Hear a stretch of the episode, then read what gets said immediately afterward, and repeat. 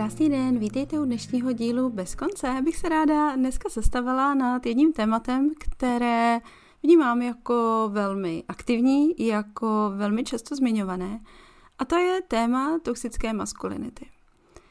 Abych řekla pravdu, tak uh, mám pocit, že v tomto tématu uh, je spoustu nejasností, je zde uh, určité nepříliš příznivé zabarvení a ráda bych tohleto více, více otevřela a možná zase předala určitý střípek k vašemu zamyšlení. Jak to vnímám já, tak uh, každý z nás má v sobě jak tu ženskou, jak tu mužskou energii a vnímám to tak, že je zde určitý poměr, že určitá energie převažuje, ale každý v sobě máme vnitřní ženu a vnitřního muže. Co ale taky vnímám ve společnosti, je to, že feminismus, který na svém počátku usiloval o rovnoprávnost, ne o rovnocenost ve výsledku, ale o rovnocenost příležitostí, se nyní překlápí do mm, až určitého boje proti mužům.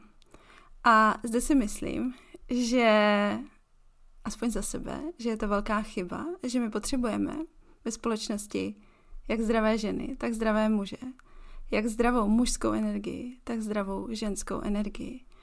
A tím, že se objevuje opravdu mnoho výroků a mnoho iniciativ proti mužům, proti mužům obecně, tak si myslím, že to společnosti celkově škodí. No a když se podíváme do historie, tak opravdu vycházíme z doby, kdy jednak mužská energie a muži převládali a také ta mužská energie nebyla ve své zdravé rovině. To znamená, je zde, že jo, můžeme se podívat do, do historie hodně násilí, válek, eh, bolesti, ale, a to si myslím, že je něco, co je velmi důležité zmínit, nebyla to jenom mužská energie, která byla nezdravá, ale i ta ženská. A je to něco, co si i nadále neseme. Tohleto období vlastně není překonáno. Ano, muži nesou mm, určitý kus, řekněme, té společenské viny, ale není to tak, že by muži mohli za všechno. Ne, je to společná práce. Vždycky to je, vždycky to byla naše společná práce. A ačkoliv uh, činy mužů mohou být hlasitější, může se zdát, že mají větší dopad, tak se nenechme mílit, protože projevy toxické ženské energie jsou daleko více tolerovanější, ale mají stejně špatný dopad. Už dneska víme, že nasilí psychické má stejný dopad jako to fyzické. Nemusí být úplně konkrétně stejný dopad, ale ve své velikosti, ve své intenzitě má dopad na člověka, na, na jeho rozvoj, na to, jak se vyvíjí během dětství. Obrovský, obrovský vliv. Je to něco, co se daleko hůře měří, daleko hůře zjišťuje, ale i jako ženy si opravdu zde neseme pozůstatky, někdy výraznější, někdy méně výrazné, toho, co vlastně ta nezdravá ženská energie nese. A tak si nemyslím, že je tak úplně fér stavit se proti mužům a všechno házet na muže a, a snažit se vystrčit ze společnosti a, a násilím se vmezeřit na určité pozice, protože tímto bojem se vlastně opět projevuje nezdravá mužská energie. Je to opravdu velmi jako komplexní věc, ale je na čase začít jak v mužích, tak v ženách podporovat to zdraví, opravdu propojovat a, a zesilovat tu vlastní celistvost.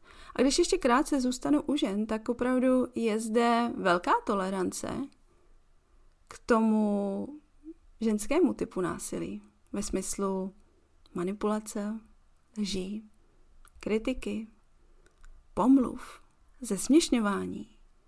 To vše se zde nadále děje. A mě hodně často překvapuje, že to není něco, o čem by se mluvilo. Ano, mluví se o násilí na ženách, o znásilnění. A je to velmi důležité. Já nechci říkat, že se o tom nemá mluvit. Ano, má se o tom mluvit, má se o tom mluvit ještě víc, než jak je to teď. Ale taky mám pocit, že se nedostatečně mluví o, o tom projevu vlastně toho ženského násilí. Ať už vůči druhým ženám, vůči mužům, vůči dětem. A ačkoliv jsou opravdu muži v popředí těch tabulek násilí, tak uh, ženy nejsou o nic dál. I ženy dokáží vytvářet velmi nezdravé prostředí a páchají škody na druhých. A já zde nechci porovnávat ty dopady, nechci dávat vinu, nechci tady mluvit o vině a o provinění, které bychom měli cítit, ale chci mluvit, a k tomu se chci pomalu právě dostat, o tom, abychom podporovali tu celistost a zdraví každého. Ne, abychom si generačně neustále nesli vinu, protože se někdo narodil jako muž a od dětství by měl cítit vinu jenom proto, že je muž, ale pojďme se podívat na to, jak můžeme v mužích i v ženách podporovat jak zdravou mužskou energii, tak zdravou ženskou energii. A pojďme si připustit i to, že opravdu ženy a muži se liší. A že jsou zde určité i fyzické předpoklady, předpoklady, co se týká osobnosti, chování, které opravdu je více ženské a mužské. A ano, může se to přelévat, ale řekněme ve většině opravdu ženy a muži jsou jiní. A je to úplně v pořádku. My se nemusíme snažit o rovnoprávnost za každou cenu, protože to tak nikdy nebude. Nikdy to tak opravdu nebude. Ale pojďme se podívat na to, co můžeme udělat, aby muži byli opravdu stabilní, pevní. Muži, aby si nechali opravdu svou mužskost, nesnažme se je a, změnit tak, aby se přiblížili více ženám. A pojďme se i podívat, co můžeme udělat v tom, abychom podpořili i ženskost. Možná určitou jemnost a, a křehkost a to, že jako ženy nemusíme udržovat neustálý tlak a že nemusíme jít neustále vpřed a vpřed a vpřed. A samozřejmě zase, každé ženy toto může být trochu jiné, ale pojďme se přestat tlačit do role jeden druhého, pojďme uměle, pojďme přestat uměle se snažit opravdu dotlačit do, do toho, aby zde byla určitá uniformita, ale pojďme jako oslavovat to, že jsme jiní a pojďme oslavovat to, že my můžeme žít ve zdravé mužské i v té zdravé ženské energii, i když v té zdravé mužské energii pořád bude určitá dravost.